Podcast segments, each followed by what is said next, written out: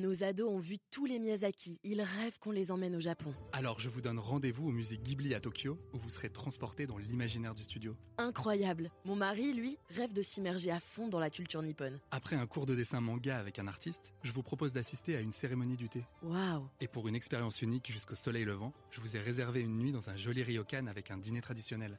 Je nous y vois déjà. Avec Marco Vasco, ne rêvez plus, vivez votre voyage l'esprit libre. Au rendez-vous sur marcovasco.fr pour imaginer votre prochain voyage sur mesure. Édouard Schumacher, bonjour. Quentin, bonjour. Votre épiphanie est automobile, c'est-à-dire vos premiers souvenirs, vos premières émotions à bord d'un véhicule, euh, sportif ou pas d'ailleurs, c'était quand et c'était dans quel véhicule, si vous vous en souvenez? Alors j'ai deux souvenirs. Un, du haut de mes trois ans, puisque j'ai eu la chance de conduire une Alpine, une Alpine À trois pour ans, enfants, ouais, une Alpine. une- Ah, une Alpine ok. à essence. Très précoce. Euh, fantastique, mais je crois que mon premier vrai souvenir d'une voiture, c'était ma première voiture. On se rappelle toujours de sa première voiture. C'est vrai. On l'oublie jamais. Et la mienne, c'était une Dacia. C'était une des premières Dacia au moment où Renault reprenait cette marque, au moment où Renault mettait en place tous les process qualité. Et donc ma Dacia, elle n'était pas complètement bien assemblée. Et je me rappelle que ma Dacia, j'étais un jeune conducteur en plus à l'époque, et tout le monde la regardait, elle était un petit peu déglinguée, champagne, en plus une couleur euh, un peu particulière. Et comme j'étais un jeune conducteur, eh ben, j'avais oublié de desserrer mon frein à main. Et j'ai mis le feu à la voiture euh, place de la Bassie. Mais très vite, j'ai pu éteindre euh, le début de, de foyer.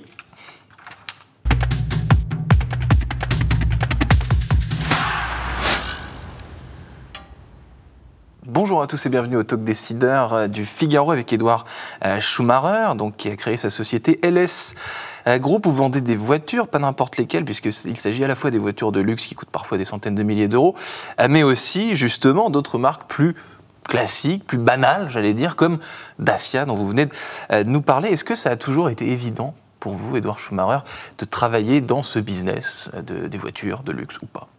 Depuis Alors- votre plus tendre enfance, puisqu'on est euh, à ces considérations. Je n'étais pas un car guy, je n'étais pas prévu pour rentrer dans l'automobile et ce sont plutôt des circonstances de la vie qui m'ont amené à reprendre des groupes de concessions. Lesquels? Renault, à l'époque. Ouais. 100% Renault. Dans Mais quelles circonstances de la vie plutôt? Alors, j'avais 25 ans, je terminais mes études de droit et puis euh, j'avais cette envie de faire de la communication plus tard. Et c'était une entreprise familiale qui avait été fondée par mon père. Mon père est décédé Ah. et j'ai intégré cette entreprise que je ne connaissais pas. Je me suis dirigé dans la seule concession que je connaissais puisqu'elle était si- située à 300, 300 mètres de la fac. Donc, je suis passé de la fac à la concession.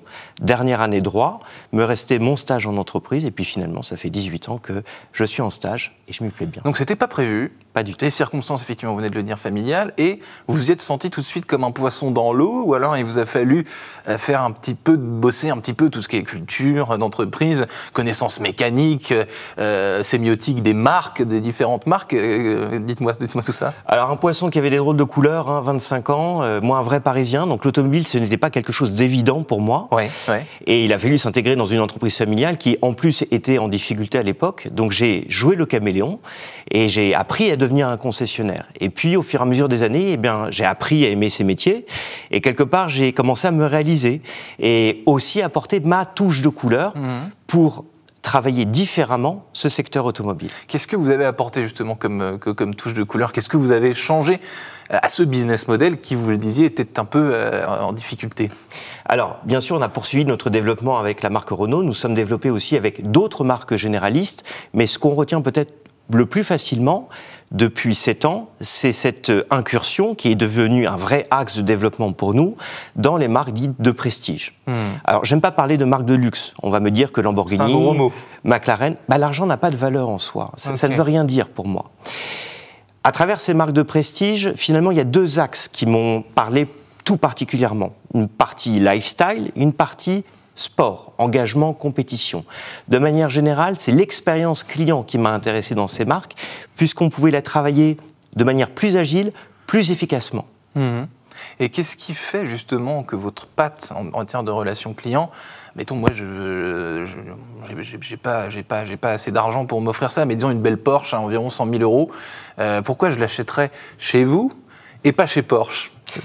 Juste- Alors, D'abord chez nous, ce sera chez Porsche, puisque nous sommes des représentants officiels de la marque. Entendu. Et le constructeur, en tout cas en l'occurrence Porsche, ne vend pas directement aux clients finaux les véhicules. Alors pourquoi aller chez nous? Parce qu'il y aura probablement une qualité de service, une proximité avec nos équipes, pourquoi pas avec moi-même. Et moi, en tant que client, de manière générale, j'aime connaître mon commerçant. Hmm, vous aimez connaître votre, euh, votre commerçant. Est-ce que quand vous êtes arrivé, je reviens encore un peu en arrière, parce que j'ai une question que je voulais vous poser que j'ai pas, j'ai pas pu parce qu'on a bifurqué. Euh, vous reprenez les rênes de votre papa, euh, vous arrivez dans la boîte, vous connaissez pas, forcément tous les codes. Est-ce que tous ces gens qui étaient là vous respectent directement? Est-ce que vous êtes considéré comme le fils euh, à papa qui est un peu, euh, pas parachuté, mais disons qui arrive et qui connaît pas grand-chose?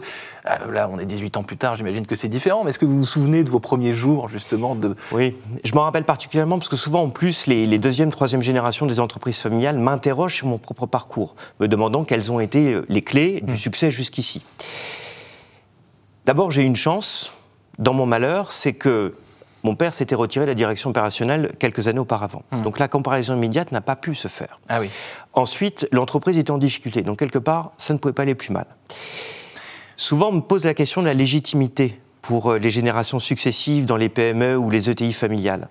C'est pas une question de légitimité, c'est une question de crédibilité. La crédibilité, c'est l'engagement, c'est le travail, c'est l'investissement. Et c'est la solidarité avec ces équipes. Et je pense que ces équipes ont vu que, pour moi, il était primordial, il était essentiel de sauver cette entreprise et que j'étais prêt à tout déployer, tous les moyens, y compris moi-même. Je pense que j'ai même vécu une période qui était euh, difficile, hein, physiquement, psychiquement, mmh. mais pour la sauver.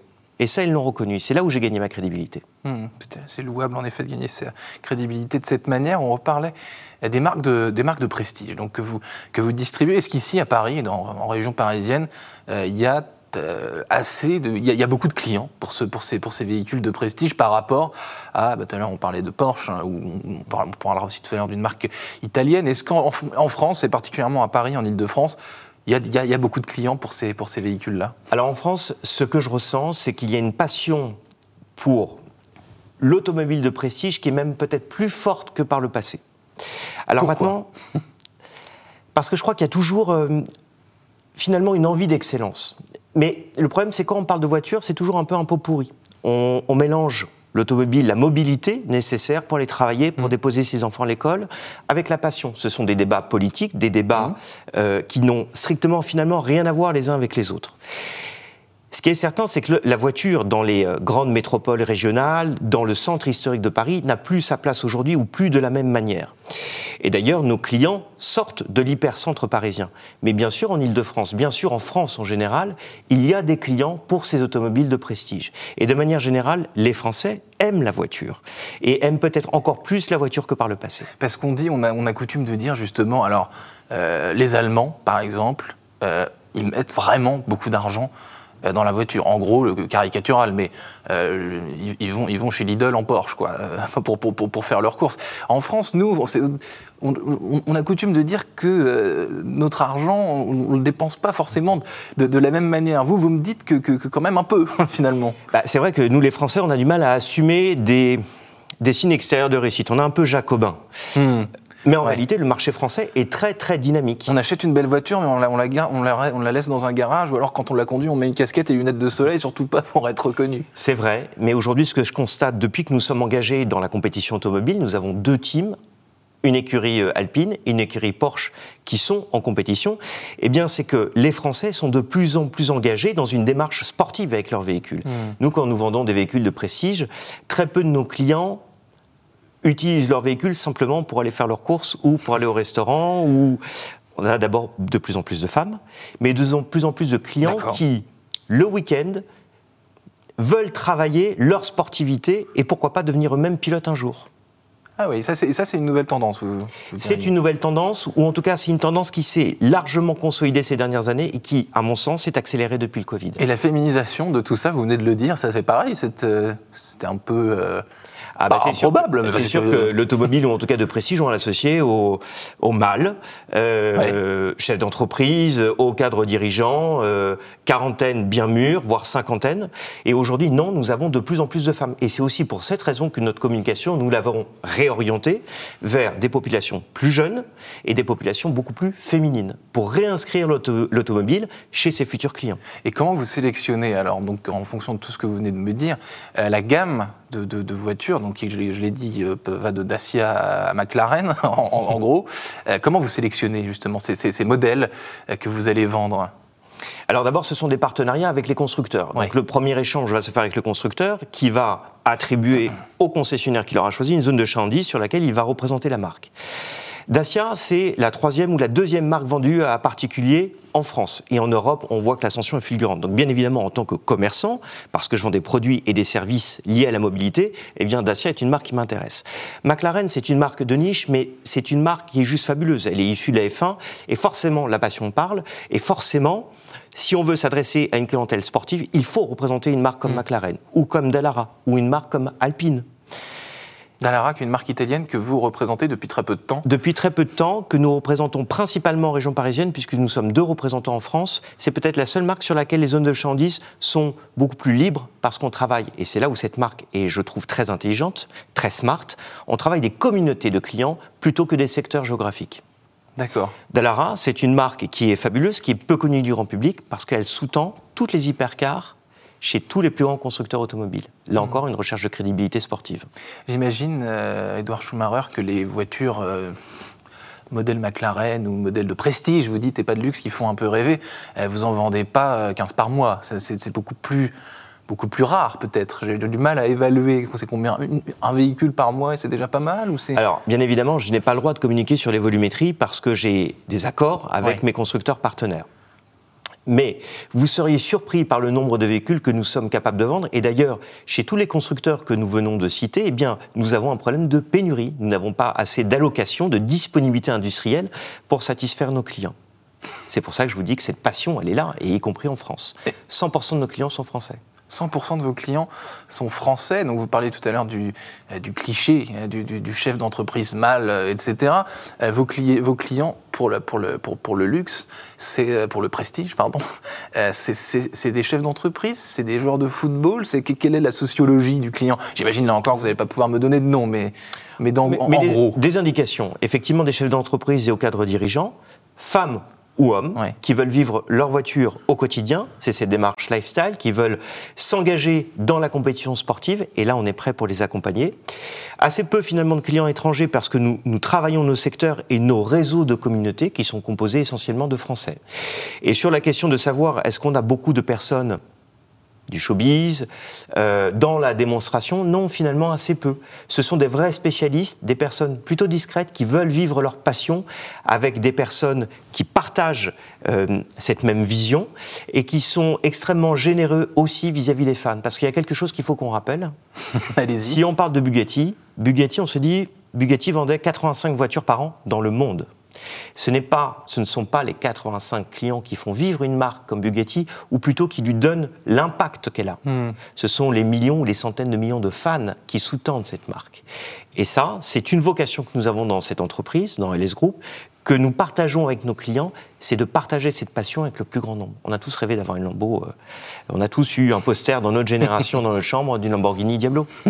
Merci Edouard Schumacher, ce sera le mot de la fin. Vous êtes patron de LS Group. Merci infiniment d'avoir répondu à mes questions pour le Talk Décideur. Je vous dis à très vite. À très bientôt.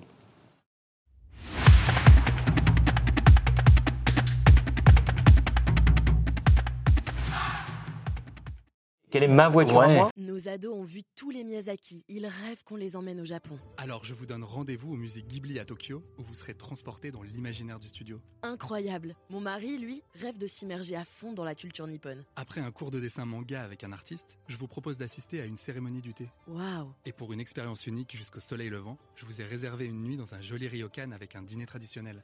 je nous y vois déjà. Avec Marco Vasco, ne rêvez plus, vivez votre voyage l'esprit libre. Au rendez-vous sur marcovasco.fr pour imaginer votre prochain voyage sur mesure.